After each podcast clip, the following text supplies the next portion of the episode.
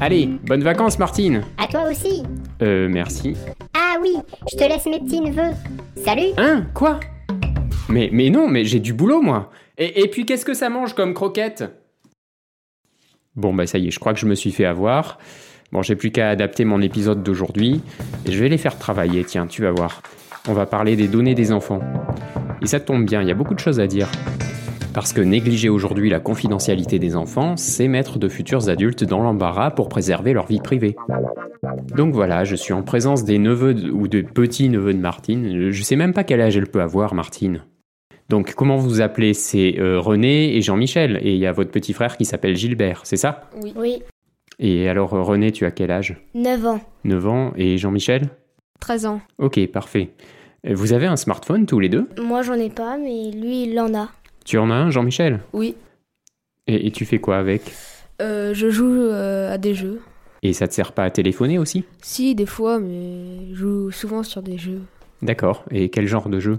euh, J'en installe beaucoup et j'en désinstalle beaucoup, donc je, je peux pas, je peux pas exactement dire euh, lesquels. Ah oui, c'est vrai qu'il y a tellement de choix qu'on peut avoir vite fait d'installer et de désinstaller beaucoup d'applications.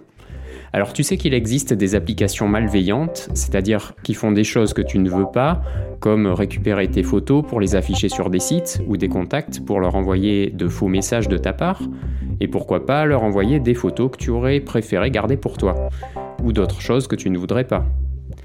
Mais même sans être malveillante, une application peut être indiscrète en collectant tes données comme ton nom, ton prénom, l'endroit où tu te trouves, les numéros de tes amis. Et ça lui permettra de créer un profil et de le vendre à des publicitaires qui t'afficheront de la publicité ciblée, c'est-à-dire quelque chose qui t'intéresse.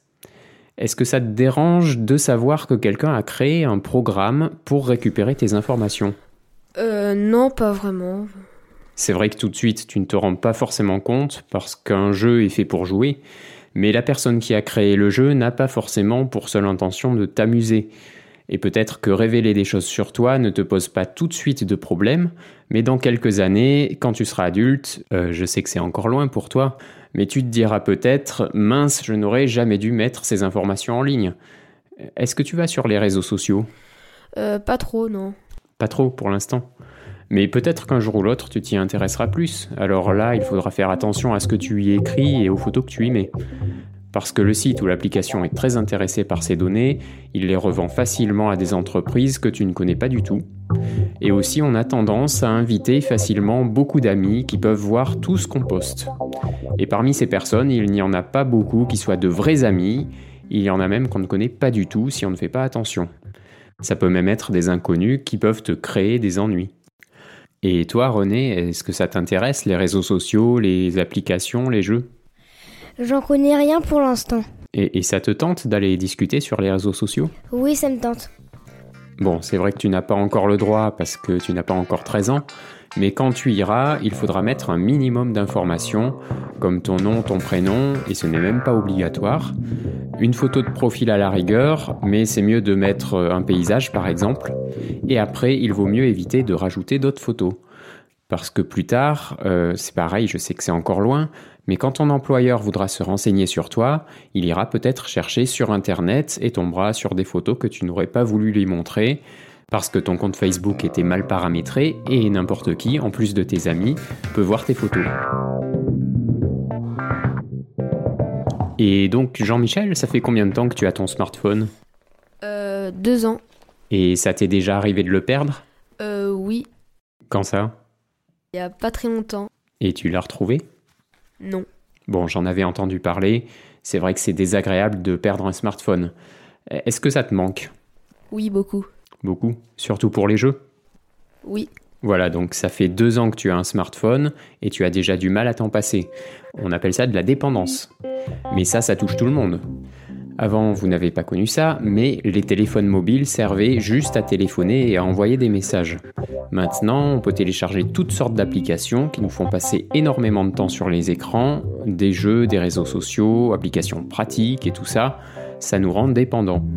C'est mauvais pour les yeux, pour le sommeil, mais aussi pour nos données personnelles qu'on envoie à des tas de gens qu'on ne connaît pas. Voilà, donc vous avez bien compris ce que c'était les données personnelles ? Oui. Oui. Voilà, donc les données personnelles, c'est ce qui parle de vous, ce qui révèle des choses sur vous. Donc vous voyez les dangers que ça peut avoir ? Un petit peu. Un petit peu. Alors vous pouvez m'expliquer ? Euh, ben, on peut nous observer euh, alors qu'on ne le sait pas. Et...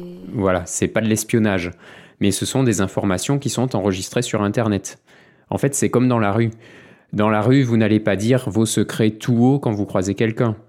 Et quand vous êtes sur Internet, vous pouvez être installé confortablement dans le canapé, mais vos secrets ne sont pas plus en sécurité que dans la rue parce qu'ils ne restent pas dans la maison. Ils partent sur des serveurs à la portée de milliards d'inconnus. Par exemple, quand vous faites une recherche Google, est-ce que vous faites des recherches Google ? Des fois, oui. Des fois pour des vidéos. Des vidéos ? Et, et sur Google ou sur YouTube ? Plutôt sur YouTube. Et YouTube, en fait, c'est quoi ? euh, Des vidéos rigolotes. Tu peux taper un petit peu ce que tu veux et ça te donne les réponses. Ah oui, ça me rappelle quelque chose, ça, non ? Ça me rappelle Google. Et en fait, YouTube appartient à Google. Donc quand tu fais une recherche sur YouTube, ça l'envoie à Google. Google sait beaucoup de choses sur nous parce qu'à force de chercher des renseignements, on lui révèle ce qui nous intéresse. Si par exemple je recherche des croquettes haut de gamme pour chat, Google saura que j'ai un chat, que j'y tiens parce que je veux lui donner de la nourriture de qualité, et aussi que j'ai suffisamment d'argent pour gâter mon chat. Donc avec une seule recherche, Google a récupéré trois informations sur moi. Et au fur et à mesure de mes recherches, il connaît toute ma vie.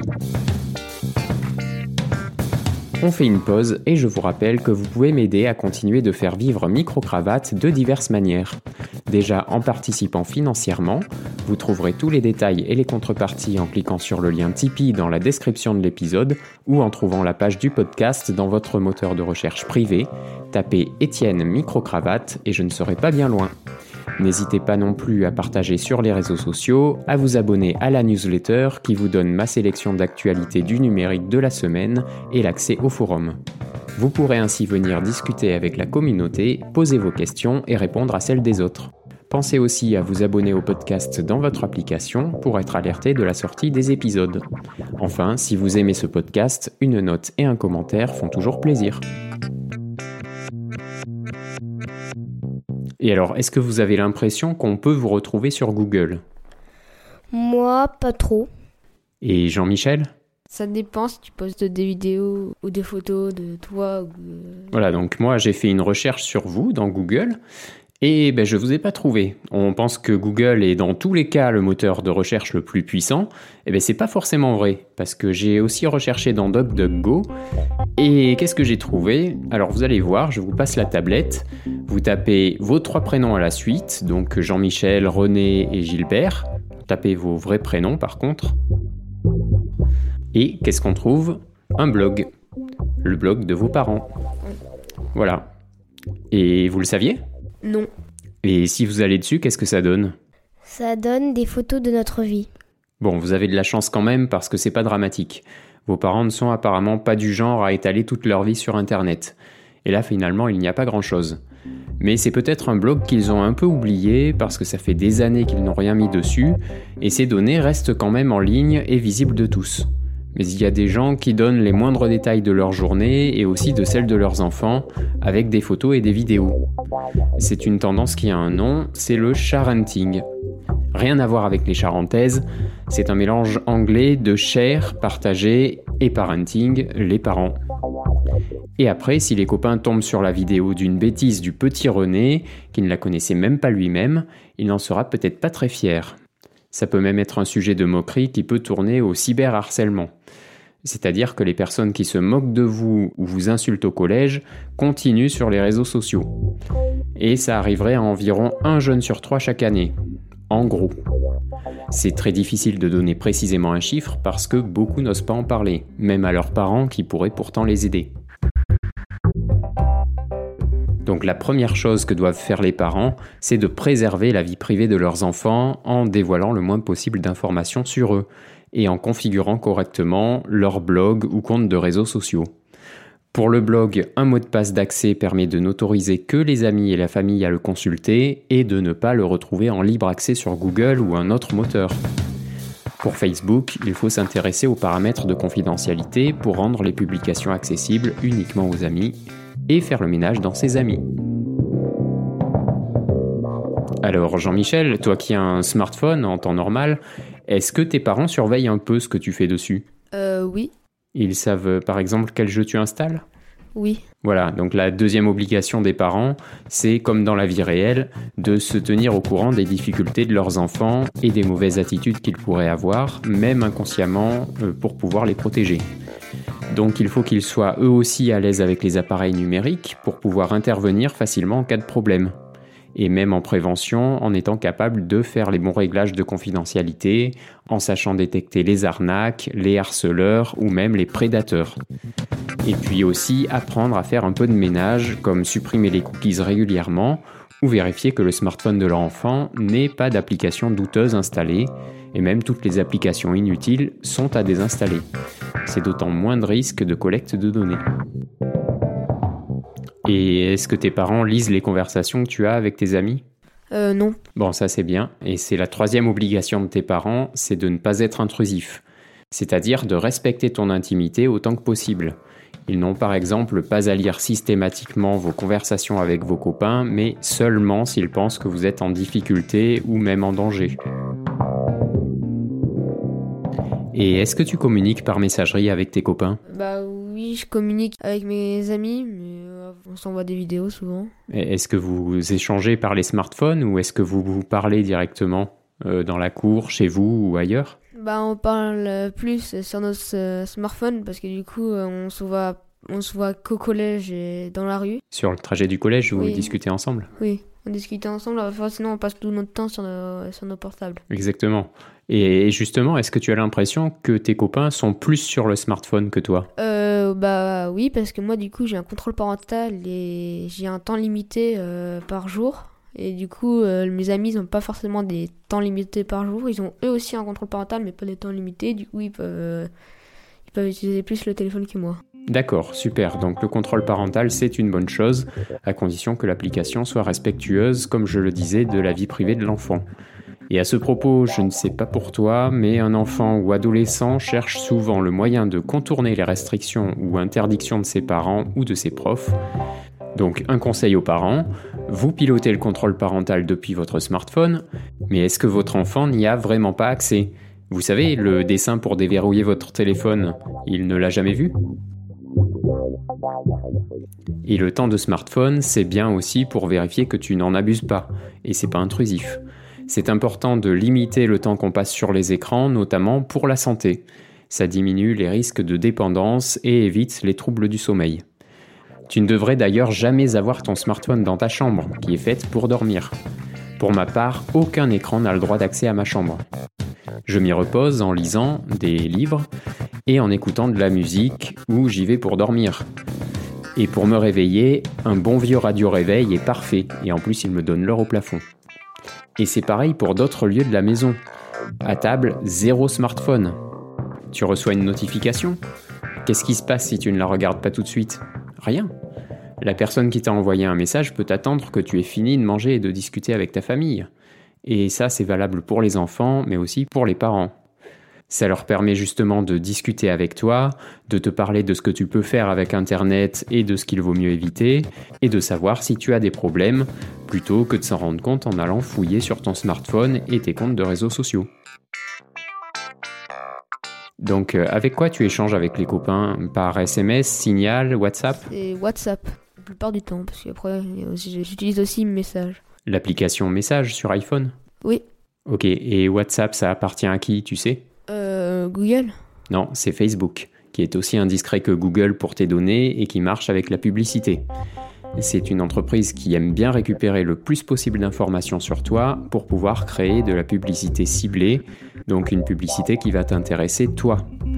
Alors, WhatsApp ne récupère pas tes conversations, mais tes métadonnées, c'est-à-dire toutes les informations qui concernent tes communications, comme avec qui tu discutes, à quel moment, depuis quel endroit. Et ça, on n'a pas l'impression, mais ça crée beaucoup d'informations intéressantes pour Facebook. Et même si tu n'as pas de compte Facebook, il te crée un profil dans lequel il accumule toutes les informations qu'il peut trouver sur toi. Par contre, si tu utilises plutôt Signal, c'est peut-être mieux, parce que Signal ne fait pas ça. Et donc, tu n'auras pas l'impression d'être observé par un inconnu quand tu parles avec tes copains. Et ça marche aussi bien. Il faut juste dire aux autres de l'utiliser aussi. Bon, René, qu'est-ce que tu penses de tout ça ? Ça a l'air bien d'avoir toutes ces applications. Et oui, c'est chouette. Et il te tarde donc d'avoir un smartphone. Bon, oui, c'est bien, effectivement, mais il faut donc juste en faire bon usage. Bon, je ne sais pas quand Tata Martine rentrera, mais on a encore plein de choses à dire ensemble sur Internet pour les enfants.